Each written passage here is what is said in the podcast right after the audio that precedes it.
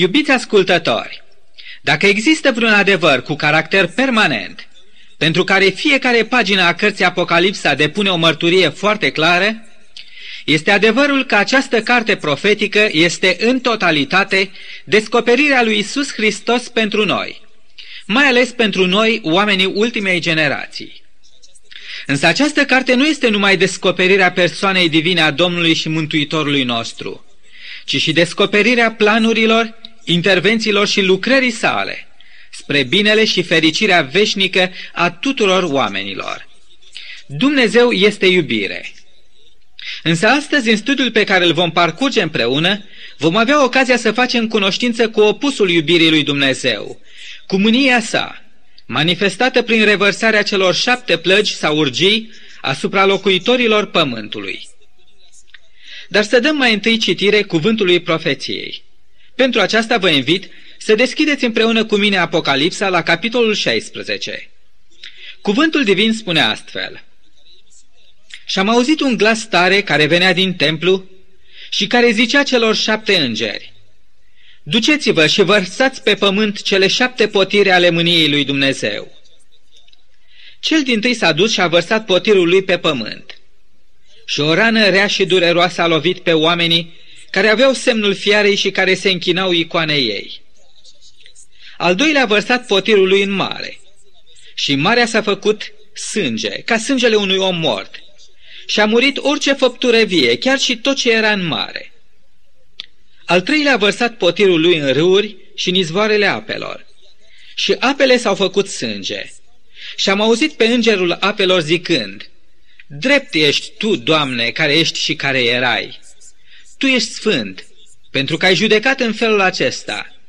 Fiindcă aceștia au vărsat sângele sfinților și al prorocilor, le-ai dat și tu să bea sânge și sunt vrednici. Și am auzit altarul zicând, da, Doamne, Dumnezeule atotputernice, adevărate și drepte sunt judecățile tale. Al patrulea a vărsat potirul peste soare și soarelui s-a dat să dogorească pe oameni cu focul lui. Și oamenii au fost dogorâți de o arșiță mare și au hulit numele Dumnezeului care are stăpânire peste aceste urgii și nu s-au pocăit ca să-i dea slavă. Cu aceste cuvinte ne găsim la încheierea versetului 9, care a anunțat cea de-a patra urgie a mâniei lui Dumnezeu. Vă invit, stimați ascultători, să ne oprim aici și să analizăm cu atenție cele citite. De ce am ales să ne oprim aici? Vă voi explica în emisiunea viitoare. Sunt sigur că atunci veți fi mai pregătiți să înțelegeți motivul acestei opriri.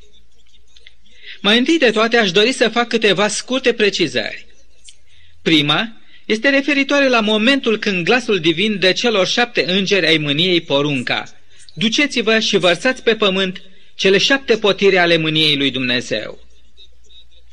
Deși în această privință apostolul Ioan nu face nicio precizare, totuși din contextul capitolului 14 și 15, reiese foarte clar că revărsarea plăgilor are loc după încheierea timpului de har și înainte de revenirea în slavă a Domnului Isus.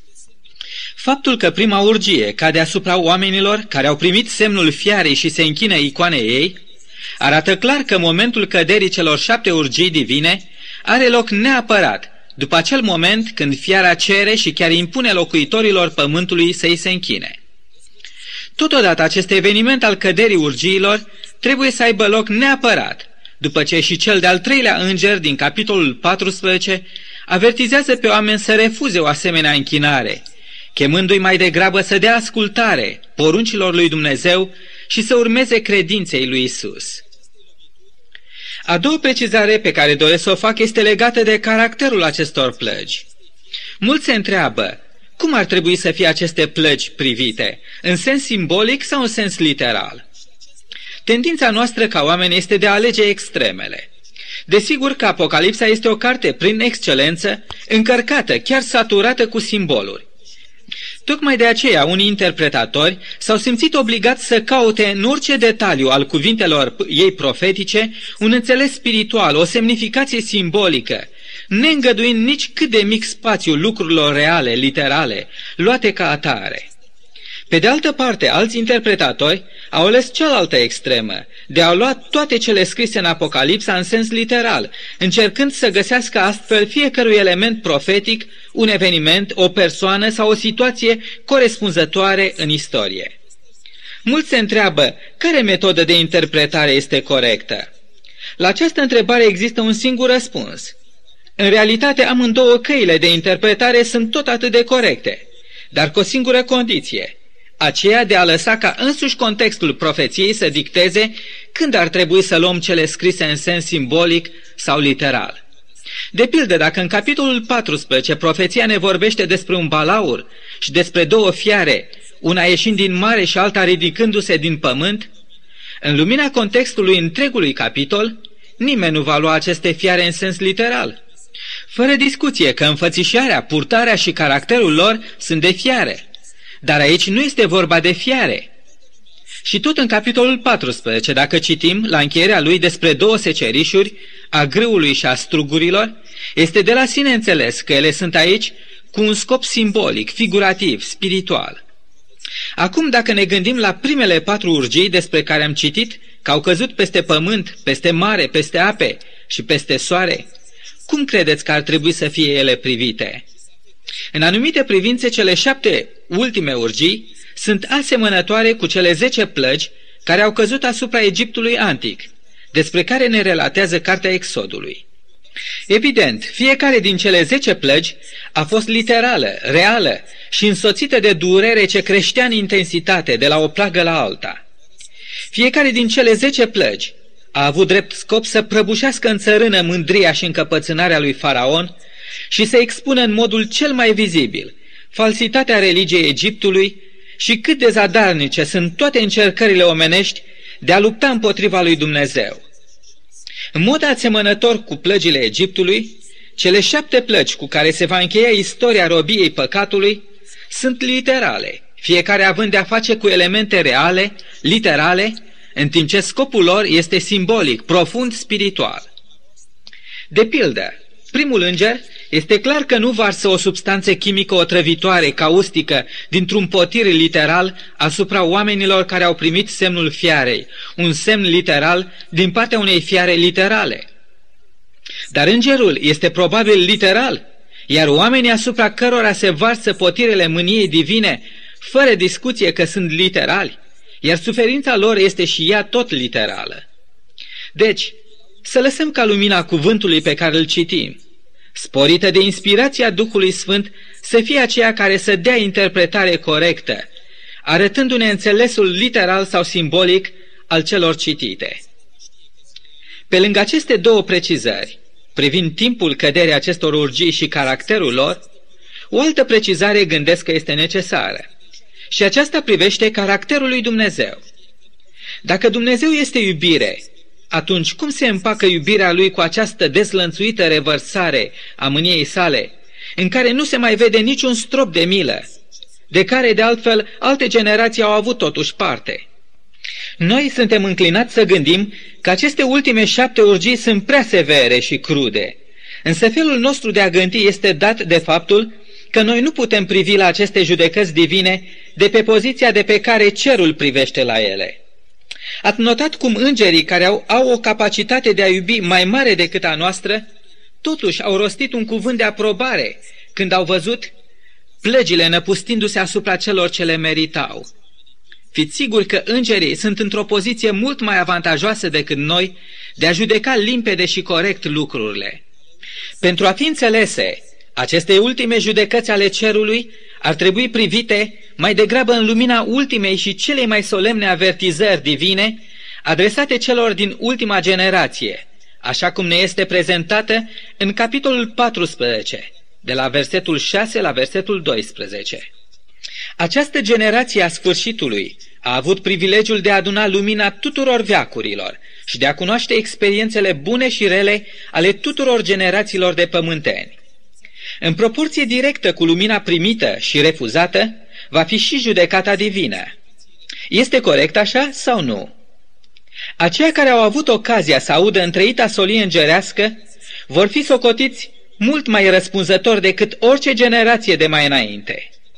Însuși Domnul Isus a spus că în judecata sa va fi mult mai îngăduitor cu locuitorii cetăților Sodoma și Gomora decât cu cei din generația de atunci care au avut ocazia să-l vadă personal și să audă cuvintele sale. Tot așa, el va arăta mult mai multă înțelegere față de evrei care l-au respins, în comparație cu noi care, în această generație, ezităm sau îndrăznim să nu dăm ascultare ultimului său apel la pocăință. Judecățile care au căzut atunci asupra cetății Ierusalimului, ca și asupra întregei națiuni, au fost amestecate cu îndurări în paharul mâniei sale. Dar judecățile care vor veni asupra Babilonului vor fi fără milă, pentru că oferta cerului a fost disprețuită, iar mesagerii ei au fost persecutați și omorâți. Un gând ar trebui imprimat adânc în mintea noastră și reîmprospătat mereu și mereu, și anume gândul că Dumnezeu nu este mânios pe oameni, ci pe păcat, oriunde și la oricine s-ar găsi el. Însuși Fiul lui Dumnezeu a fost pedepsit, lovit de Dumnezeu și smerit. De ce? Pentru că asupra lui s-a găsit la un moment dat păcat. Nu pentru că el ar fi păcătuit, ci pentru că el a ales să poarte păcatele noastre. Păcatul trebuie să fie distrus și eliminat din univers. Dar regretabil că acest lucru Dumnezeu nu-l va putea să vârși fără ca să distrugă odată cu păcatul și pe aceia care au îngăduit domnia păcatului în viața lor. Păcatul nu poate trăi în afara omului, în afara mediului în care să se dezvolte. De aceea, în funcție de relația personală a omului cu păcatul, el trebuie ori să moară, ori să trăiască. Prin pana inspirată a profetului Isaia, Dumnezeu ne asigură astfel, în capitolul 27, cu versetele 4 și 5. N-am nicio mânie, dar dacă voi găsi mărăcini și spini, voi merge la luptă împotriva lor și îi voi arde pe toți. Afară numai dacă vor căuta o crotirea mea. Vor face pace cu mine. Da, vor face pace cu mine. Vedeți, Dumnezeu nu are nicio mânie pe oameni, ci pe spinii și mărăcinii din caracterul nostru. El este mâniat pe păcat, pe domnia de șase mii de ani a păcatului pe această planetă. Ca un părinte iubitor, vă dați seama cât de profund indignat trebuie să fie Dumnezeu de toată gama suferințelor și necazurilor pe care păcatul le-a generat și cât de plin de mânie este El pe toți aceia care continuă să cultive păcatul și să-l sporească, gândind că acesta ar contribui cumva la fericirea lor. Într-un alt sens, păcatul nu este altceva decât călcarea legii lui Dumnezeu.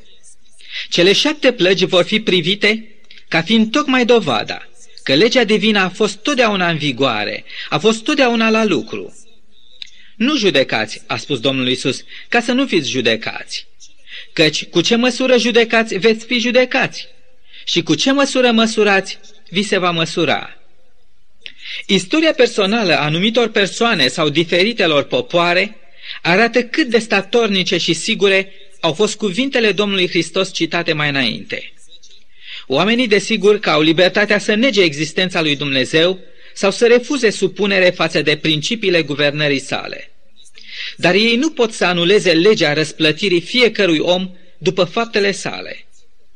Adresându-se lui Dumnezeu, îngerul care a vărsat potirul mâniei divine asupra apelor, a declarat, Tu ești sfânt, pentru că ai judecat în felul acesta. Fiindcă aceștia au vărsat sângele sfinților și al prorocilor, le-ai dat și tu să bea sânge și sunt vretnici. Curând cei credincioși se vor întâlni cu lumile necăzute în păcat, vor înțelege pe deplin caracterul distrugător al păcatului și vor exclama atunci cu întreg universul, drepte și adevărate sunt căile tale, împărate al neamurilor. Desigur că în aceste privințe ar fi mult mai multe de spus, însă aș dori ca în minutele care ne-au mai rămas la dispoziție să ne îndreptăm privirea spre primele patru plăgi. Prima urgie divină a fost vărsată asupra pământului. Și de ce pământul? Pentru că pământul este acela care asigură omului cele necesare întreținerii vieții. De roadele pământului depind în final sănătatea și puterea omului. Pământul este cel care dă omului bogății sub forma metalelor și pietrelor prețioase, cât și surse de energie pentru a proteja corpul de frig sau cald și pentru a spori calitatea tehnică a vieții. Efectul urmărit de cer prin prima urgie nu este aceea de a curma firul vieții omului, ci a lovi cu suferință fizică. Textul biblic ne vorbește despre o rană grea și dureroasă, care poate fi luată în sens literal sau în sens general, referindu-se la boli fără leac. Desigur că pământul continuă să-și dea roadele, dar ele sunt atinse din plin de mânia lui Dumnezeu. Hrana nu mai contribuie la întreținerea sănătății și puterii omului, iar corpurile oamenilor loviți de această urgie suferă fără nicio alinare. Oamenii de știință stau muți și neputincioși în fața tuturor suferințelor. Tot atunci se vor arăta și cât de false și zadarnice au fost pretențiile acelora care au susținut că au puterea de a face minuni, de a vindeca. Ca și pe vremuri, în plăgile care au căzut asupra țării Egiptului, vrăjitorii nu s-au putut arăta din pricina bubelor, căci bubele erau pe vrăjitori ca și pe toți egiptenii. A doua urgie a afectat marea. Ca și în viziunea celor șapte trâmbițe pe care am studiat-o în capitolele 8 și 9, prima trâmbiță a afectat a treia parte din pământ, din copaci și din iarba pământului, în timp ce a doua trâmbiță a afectat a treia parte din mare. Deși în capitolul 16 nu ni se spune în mod expres în ce proporție vor fi afectate pământul și marea, totuși deducem din context că ultimele urgii divine vor fi la fel ca și trâmbițele, doar parțiale. Acum marea a devenit terenul manifestării mâniei lui Dumnezeu. Marea este sursa satisfacerii altor necesități ale vieții omului. Marea, acest uriaș rezervor de hrană, energie, bogății și căi de comunicație între oameni, la care oamenii fac adeseori apel când pământul încetează de a le mai oferi cele necesare vieții, arată acum ca un vast cimitir plutitor, un rezervor care sporește și mai mult bolile deja existente între oameni. Mai mult decât atât, prin a treia urgie, chiar și râurile și izvoarele apelor sunt atinse și prefăcute în sânge. Poate nu neapărat în ce privește compoziția, dar în mod sigur în ce privește consistența, mirosul și culoarea. Cu greu ne-am mai putea închipui posibilă viața în acele locuri unde va cădea această plagă. Fiecare din noi am băut măcar o dată în viață un pahar de apă de izvor sau apă minerală și undeva în memoria noastră a rămas înregistrat un anumit gust, total diferit de orice apă obișnuită. Dar cum va fi atunci când nici izvoarele apelor nu vor mai oferi oamenilor măcar un strop de apă de băut? Sigur că această urgie va spori și mai mult suferința oamenilor cu care Dumnezeu a intrat acum la judecată. Dar parcă nici această urgie nu ar fi fost de ajuns. Cel de-al patrulea înger al mâniei a vărsat potirul său peste soare. Dar soarele nu s-a întunecat. Acest fenomen urmează să se petreacă ceva mai târziu. Acum, în această plagă, soarele și-a sporit considerabil văpăile. Desigur că acea arșiță teribilă va atinge nu numai pe oameni, ci și recoltele lor de pe câmp, animalele de ajutor sau hrană, cât și fiarele câmpului. Viața va deveni de-a dreptul insuportabilă. Pământul întreg, apele și văzduhul vor da pe față mânia lui Dumnezeu. Cred că vă mai aduceți aminte că în capitolul 14 am citit despre cei trei îngeri trimiși să ducă tuturor locuitorilor pământului ultima și cea mai solemnă solie de avertizare, somând pe toți cu cuvintele. Temeți-vă de Dumnezeu și dați-i slavă și închinați-vă celui ce a făcut cerul și pământul, marea și izvoarele apelor. În acele cuvinte ale primului înger sunt amintite aceleași elemente, care acum au devenit obiectul mâniei lui Dumnezeu, pământul, marea, izvoarele apelor și cerul. O, dacă atunci când îngerii Harului zburau prin mijlocul cerului cu o evanghelie deschisă și chemau pe oameni a da slavă lui Dumnezeu, ar fi răspuns și ei invitației Harului divin. Dar acum inima celor necredincioși este învârtoșată, împietrită. Cuvântul profeției ne spune că, deși măcinați de suferințe fără leac, însetați după un strop de apă curată și dogorâți de arșița soarelui, închinătorii fiarei nu s-au pocăit, nu au dat slavă lui Dumnezeu. Loviți în amorul lor propriu, neputincioși ca și idolii la care până atunci s-au închinat, ochii oamenilor se deschid și ei văd că au luptat contra lui Dumnezeu. Însă lumina adevărului nu mai poate produce nicio schimbare în atitudinea lor față de Dumnezeu. Astăzi, iubiți ascultători, chiar acum, este cel mai potrivit timp să deschidem ochii și să vedem pe cine urmăm, cui slujim, ce căutăm în această viață și ce soartă ne pregătim. Astăzi este ocazia noastră de aur când fiecare din noi, care am ascultat această emisiune, putem să ne plecăm în fața lui Isus, în fața Creatorului și Răscumpărătorului nostru, în semn de supunere și adorare, rostind în taina inimii noastre, Doamne Iisuse, aleg să te urmez doar pe tine. Doresc să mă las condus și stăpânit de voia ta, căci vreau să fiu al tău și în veșnicie. Ajută-mă să stau de partea ta până la sfârșit, credincios și biruitor, prin sângele tău și prin puterea Duhului tău cel Sfânt. Și îți mulțumesc pentru toate acestea. Amin.